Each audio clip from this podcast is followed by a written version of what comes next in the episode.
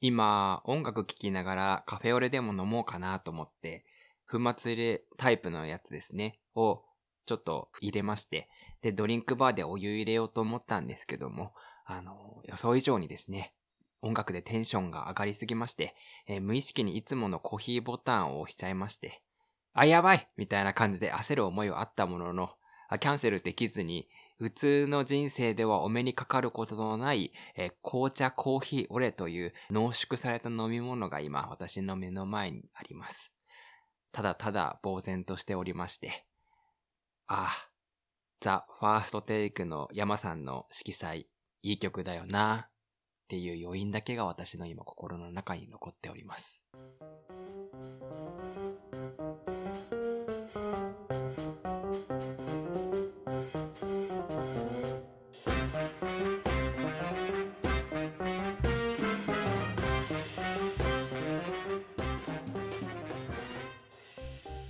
ということで皆さん、こんにちは。かしたでございます。いや、今宵のお供はですね、やらかしラジオと紅茶コーヒーオレということでね、先ほど言いましたけども、ただただちょっと呆然としている中、今飲んでみたんですけども、コーヒーとね、紅茶とオレというね、この3種類がこう絶妙なバランスでそれぞれの良さを打ち消し合っております。まずくもなければうまくもないと。ね、せめてね、お家としてどっちかに全振りしてくれたらっていうふうに思いながらもですね、やっぱでも、どうしてもこう、どっちかに、どっちかの味に振り切れずにいるこの中途半端な味っていうのは、ああ、なんか自分みたいな味やなと思ったら愛着が湧きました。みたいなことをね、言ってる中ではございますけれども、皆さんはいかがお過ごしでしょうか？私はですね、えー、今週はですね、絶賛頭痛に持っていかれた習慣でございました。ただですね、あの、心配しないでくださいと。今コロナちょっと流行っておりますけれども、まあ、コロナではないっていうことだけは分かっておりましたと。うん、なぜかというとですね、朝起きた瞬間ですね、自分の肩と首がですね、バキバキになっていたんですね。なので、まあ、これは、そこからこう頭痛くなったのかなって思った時に、これはあれやなと。あの、血行不良から来るタイプの頭痛だなっていう風にね、確信しておりました。よくですね、寝違っちゃったりとかした時に、こう、頭痛くなるやつですよね。あの、こんな時ですね、いつも頼もしい私の、ね、先生であります、尊敬してやまない Google 先生でですね、頭痛、スペース、頭痛い、スペース、寒気、スペース対処法みたいな感じで検索したんですけども、一応ですね、これ名前が出まして、ちょっと初めて知ったんですけども、名前がですね、形成神経筋症候群っていう名前みたいで、別名、首こり病っていうものらしいです。これはあの、現代生活の中では、特に首に負担がかかりやすくなっており、えー、首こり状態が慢性的に続くことで症状が現れるっていうふうに考えられておりますと、ホームページに書いておりますね。えー、主な症状が、首の痛みや重さ、えー、頭痛、めまい、吐き気や食欲不振、で胃腸障害、で、その他、自律神経に関係する症状などがありますと。で、軽度な方だと慢性的なだるさや倦怠感、あとはなんとなくやる気が出ないといった症状ですね。うん。その他症状みたいにあるんですけども、これ、すごいんですよ。このその他の症状ちょっと長いんですけど読み上げていきますね。ダーっていきますね。えー、慢性的な眼性疲労、寝ても疲れが取れない、不眠、PC 作業のしすぎによる吐き気やめまい、やる気が出ない、体がだるい、辛い肩こりや腰の張り、めまい、頭がのぼせる、血圧が不安定、微熱が出る、気温に関係なくよく汗をかく、動悸や息切れがする、目が見えにくい、視界がぼやける、目の奥が痛い、集中力の低下、噛み締めがある。どうですかこれ。これ思い当たるものありますか？もうこんなのですね、あの、現代人ほぼ全員当てはまるやろって思わず突っ込みまして。もう、ずるいですってこんな、こんなバーって書いてある。あなたに当てはまるのはこれみたいなのをこうチェックしていったら絶対1個ぐらいあるやつですね。バーナム効果ですかみたいな。占いでよくある誰にでも当てはまること言って信じちゃうやつやんみたいなことをね、思いながらね。逆にこれに当てはまらない人だとどう原因なんですかって言われた時に、あー、これ以外で言ったら、ストレスですね、とか言われたらもう、ね、9割の人、グーの音も出ないですよね。もうストレスなんて言われたらもう ね、打つてなしですし、もう大富豪で言うなればですよ。もうこっちは、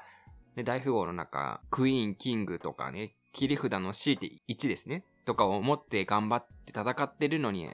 こう、どう、どう出せばね、対処できるかっていうのを今ね、検索しながら戦っている中で、相手はですね、簡単に2とかですね、ジョーカーとかをボンボン出して、こう、グーの音も出ないみたいなのとね、同じ状況ですよと。まあ同じではないかね。あの、失礼しました。なのでですね、あの、一応ですね、自分でできることは何だろうかっていう感じで、気休めの熱薬みたいなの飲んだりとか、あとは、YouTube でストレッチとか、ツボを調べて、一応押してみたんですけどもね、一切効きません。うん。辛いからって言って寝ても、さらに痛いしね、別に変わりませんと。で、ただただ起きてても頭はずっと痛いと。で、もうそんな時に私が思い当たる対処法はね、一つしかなくて、もういわばこれはですね、カシタの切り札ですね。もうこれを切り崩されたら私はもう何も打つてなしっていうものなんですけども、これは何かっていうと、銭湯に行って血行を良くすることなんですよ。これめちゃめちゃ古典的なんですけど、今までの経験上、も、私のシンプルイズベスト、もう力こそパワーみたいなね。これで一発良くなる実績100%っていうのが、もう今までのもう戦歴で言うと100%なんですけども、なのでもう銭湯に行くことだけが私のね、今週の目標というか、もう速攻で全てが解決すると思ってね、予定を組み立てましたと。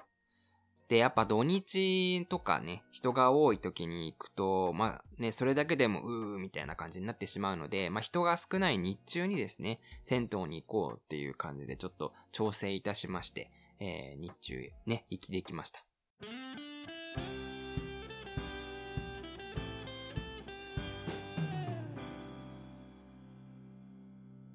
やらかしラジオ。まあですね、久しぶりの銭湯だったんですけどもね、いやー気持ちいいなーっていう感じでね、入っていたらですね、ちょいちょいですね、体にこう、明らかに肩着じゃない色のアートがね、ついてる方がいらっしゃいまして。まあ、というのもですね、そこの銭湯最近こう、見た目だけでですね、あの、入れ墨入りの人が入れないっていうのは、この、令和の時代どうなんだということで、まあ、今年に入ってですね、入れ墨可の銭湯っていうのもやっぱ増えてきたみたいで、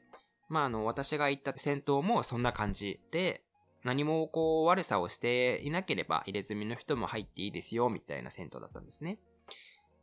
まあ、確かに確かにと。まあ、それを読みまして、まあ、多様性のね、世の中だし、そういう時代なんだなっていう感じで私もね、なんとなく事前には知っておりましたけれどもですね。まあ、まあ、全員が全員悪い人ではないっていうことは分かっているもののですね、まざまざと目の前にですね、ゴリゴリのガタイのいい感じの人がこう、こんがりとね、色が黒くて、まああの、全身にこう、アートがね、入ってるわけですよ。まあ、どんなに、こう、オブラートに包んでね、まあ、100歩譲ったとしても、まあ、怖いですよね。怖いですよね。だからまあ、自然とこう目が合わないようにしようっていうふうに思うんですけども、あまりにもこう逆にですね、不自然すぎるとまた違うと。なんで目そらしてんだみたいな感じで変にこう言われちゃうのも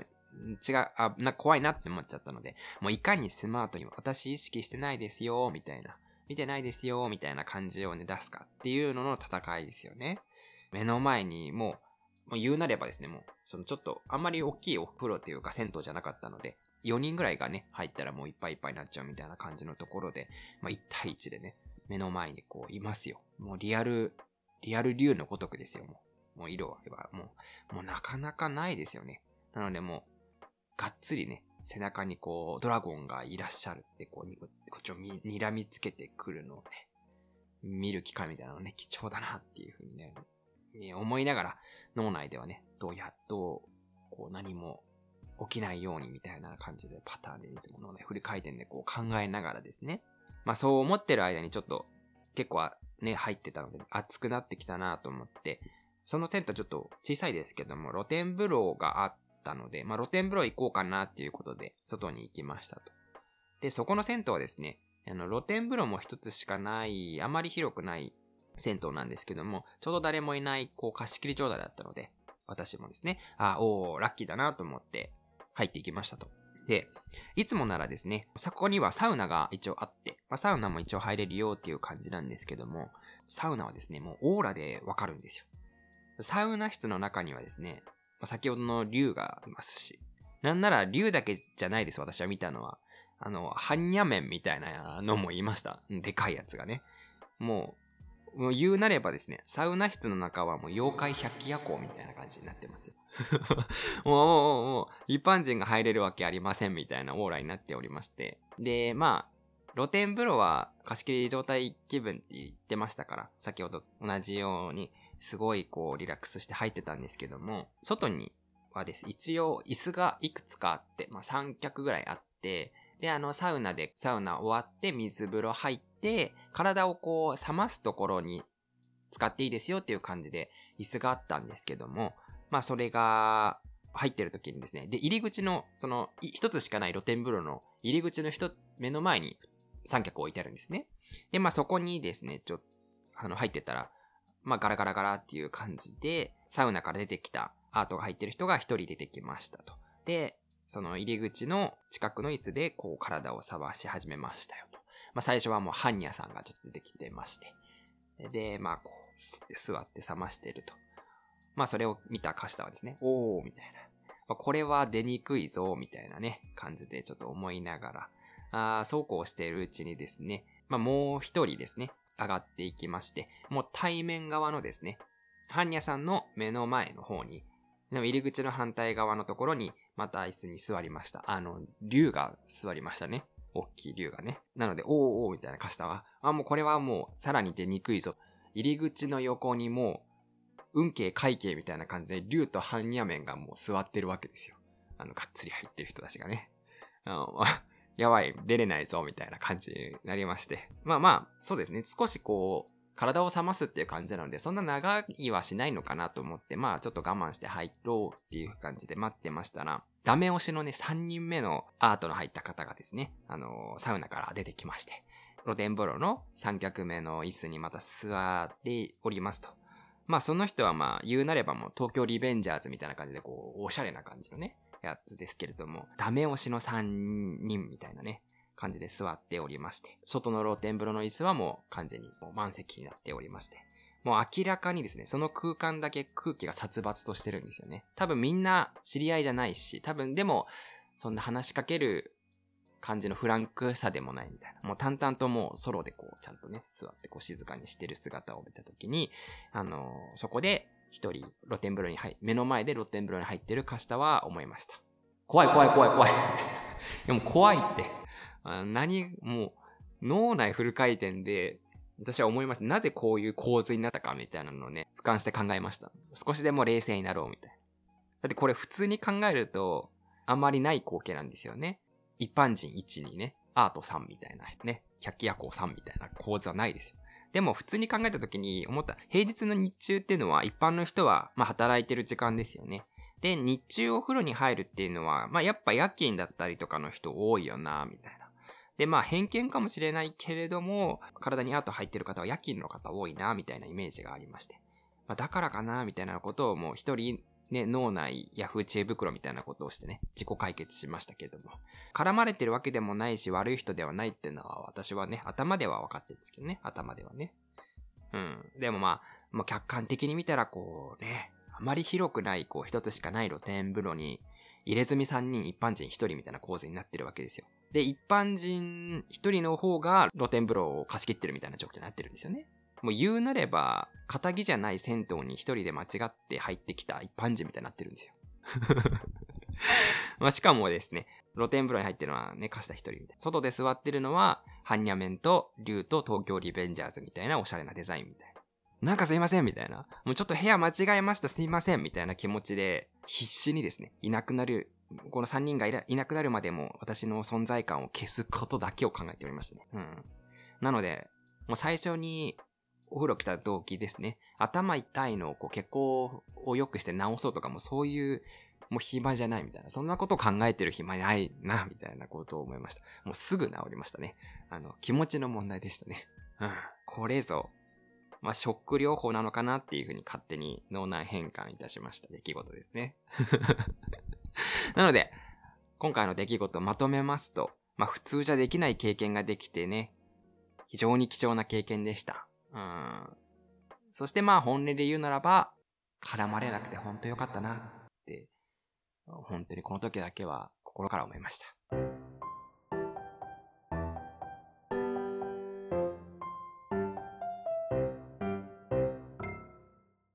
やらかしラジオ。ということでね、今週はそんな感じでお送りしているんですけども、まあもう一個ですね、めちゃめちゃやらかしたことがあるんですけども、その話してもいいですかね？皆さんはですね、あの、マイナポイントの申請ってもうしましたか？一応ですね、マイナンバーカードの申請をして、それをなんか、そのいろいろなこう紐付け申請みたいなのをすると、最大2万マイナポイントもらえるよみたいな企画。まあいろんなところがやってるんですけども、まあ私もそれちょっとやろうかなと思って行ってきましたと。もともとですね、マイナンバーカードは重機カードっていう、その、何ですかね。身分証明書、車の免許持ってない人からするとすごい便利な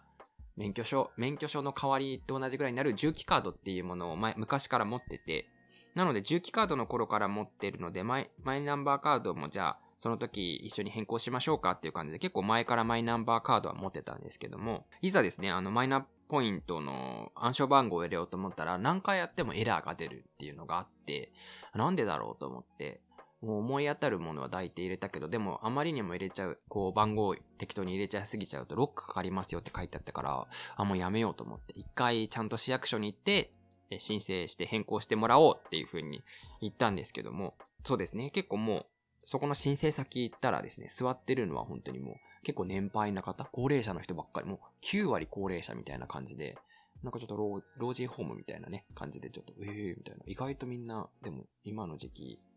ね、やっぱ2万ポイント大きいよなっていうか思いながら並んでまして。で、どうぞっていう感じで担当の方に案内されていって、で、すいません、あの、パスワードわかんなくなっちゃったんですけどもいいですかみたいな感じで言って、まあ、担当の人もですね、まあ、よくありますよねみたいな感じで、えー、親切に対応してくださって、えー、番号を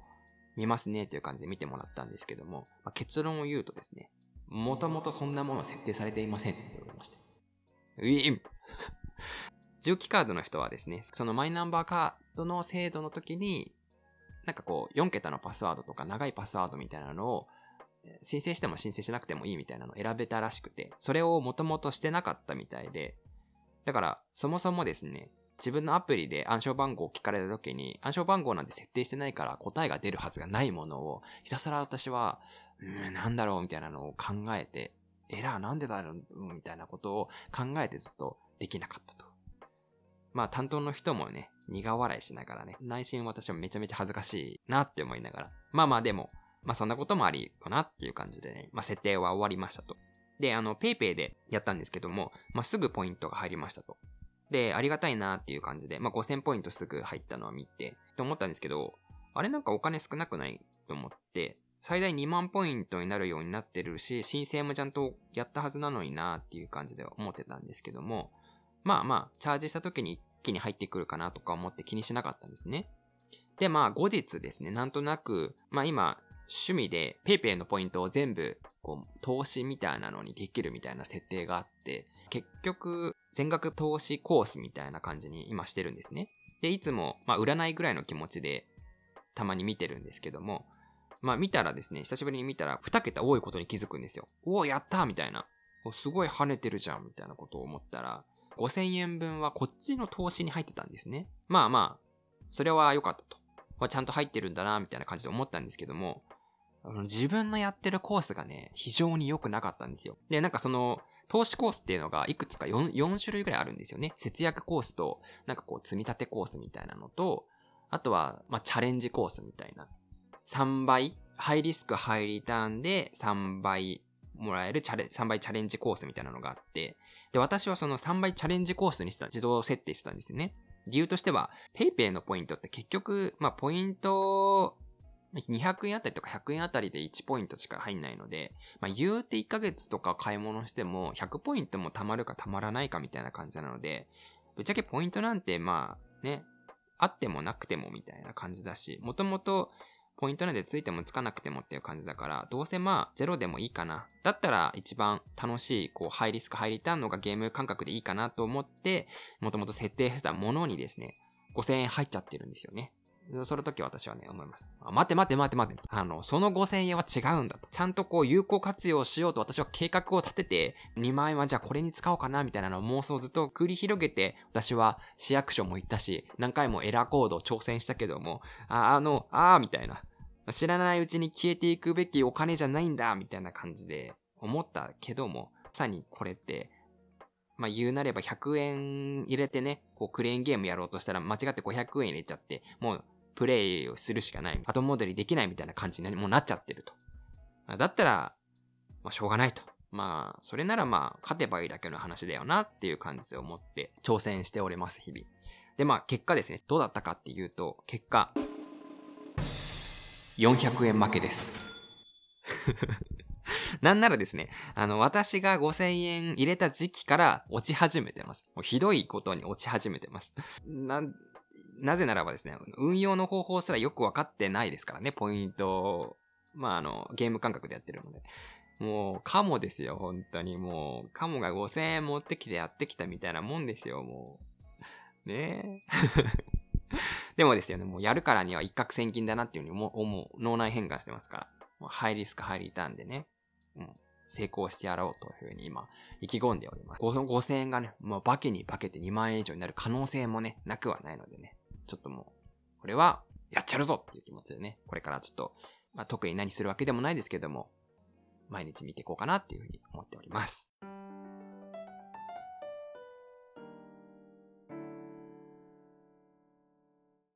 ということで今週はですね、いつにも増してですね、やらかしましましみたいな感じでお送りしてまいりました。最近ですね、募集テーマを毎月作って、テーマについてリスナーさんが書いてもらった内容と自分の体験談とかを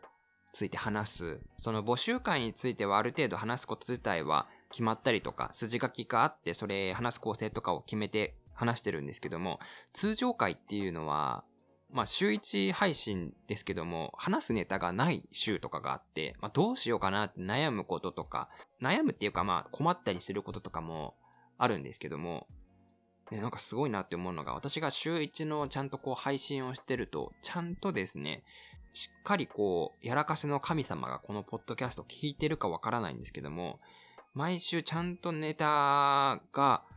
話せるぐらい準備されてるのかって思うぐらいやらかしネタっていうのがね、ちゃんとできてるんですよね、一週間の中でも。やらかさない方が人生スマートでいいはずなのにもかかわらず、でも、ポッドキャスト的には失敗することがいいネタになるっていう、なんとも言えないね、気持ちになりながら、今、いつもね、あの、複雑な気持ちでね、話させていただいております。はい。ということで、今週はですね、貸したドリンクバーでコーヒー紅茶オレ、肩着じゃない銭湯、マイナポイント全ベッドで一攫千金の3本立てでお送りしてまいりました。この番組はメイン MC カシタが日常でやらかしてしまったエピソードをみんなで笑い話にしてネタにしてしまおうという壮大な失敗供養番組となっております。で、いつもの内容の流れに入ってまいります。12月のテーマですね。クリスマスにやらかしてしまったことで募集しております。クリスマスでやらかしてしまったことはもちろん、クリスマスの期間中に仕事で失敗してしまったことだったりとか、または家族でやらかしてしまった話なんでも大募集しております。ぜひですね、概要欄の応募フォームから、えー、教えてください。気軽に回答していただいて構いませんと。ご協力よろしくお願いします。っていう感じでございます。またはですね、感想、質問も募集しておりまして、ツイッターではひらがなでやらかし、カタカナでラジオでつぶやいていただけたらありがたいです。えまたは、Gmail の方でも募集しておりまして、全部小文字で、yara,kachirai,radio,gmail.com やらかしラジオ gmail.com までお願いいたします。ということで、えー、お話ししてるんですけども、さらっとですね、発表が2つございます。まず1つ目ですね。なんと、番組公式 Twitter と言ってもいいかわからないですけども、え Twitter がですね、えフォロワー100人突破いたしました。ありがとうございます。もう、捨て垢とは言わせない。ね、と言いながら。まあ、それに合わせて総再生回数もね、300回突破いたしまして、もうありがたい限りでございます。まあ、そんなですね、皆様に返せるものは何かっていうふうに思った時にですね、やはりやらかしラジオと言ったらトークでしょうということで、えー、今週ですね、なんと12月の11日にですね、いつもの通常回よりもちょっと短いタイプで、19.5回という感じで、毎月11日ソロポッドキャストの日にちなんで、えー、特別会が配信されます。うん。皆様のおかげで、とか言いたいんですけども、すいません。完全にこじつけましたね。うん、すいません。もともと出すつもりでした。先手必勝で謝っておきました。はい。ですのでですね、12月11日も今週は配信ございますので、ぜひそちらもチェックしていただけましたら、またサクッと聞いていただけましたらありがたいです。はい。ということで、12月さらっと入ってまいりましたけれども、目を見張るような速さでね、一週間、シュンシュンシュンシュンシュンみたいな感じで過ぎていきますので、皆様もですね、一日どんどん寒くなると動きが、どんどんどんどん鈍っていってしまいますけれども、あのね、いつか、こたつでゆっくりできる日を夢見て、また頑張っていきたいと思いますので、皆さんも一緒に頑張っていきましょう。今週も聴いていただきありがとうございました。来週も聴いていただけたら嬉しいです。それでは皆さん、今週もありがとうございました。皆さん、いってらっしゃい。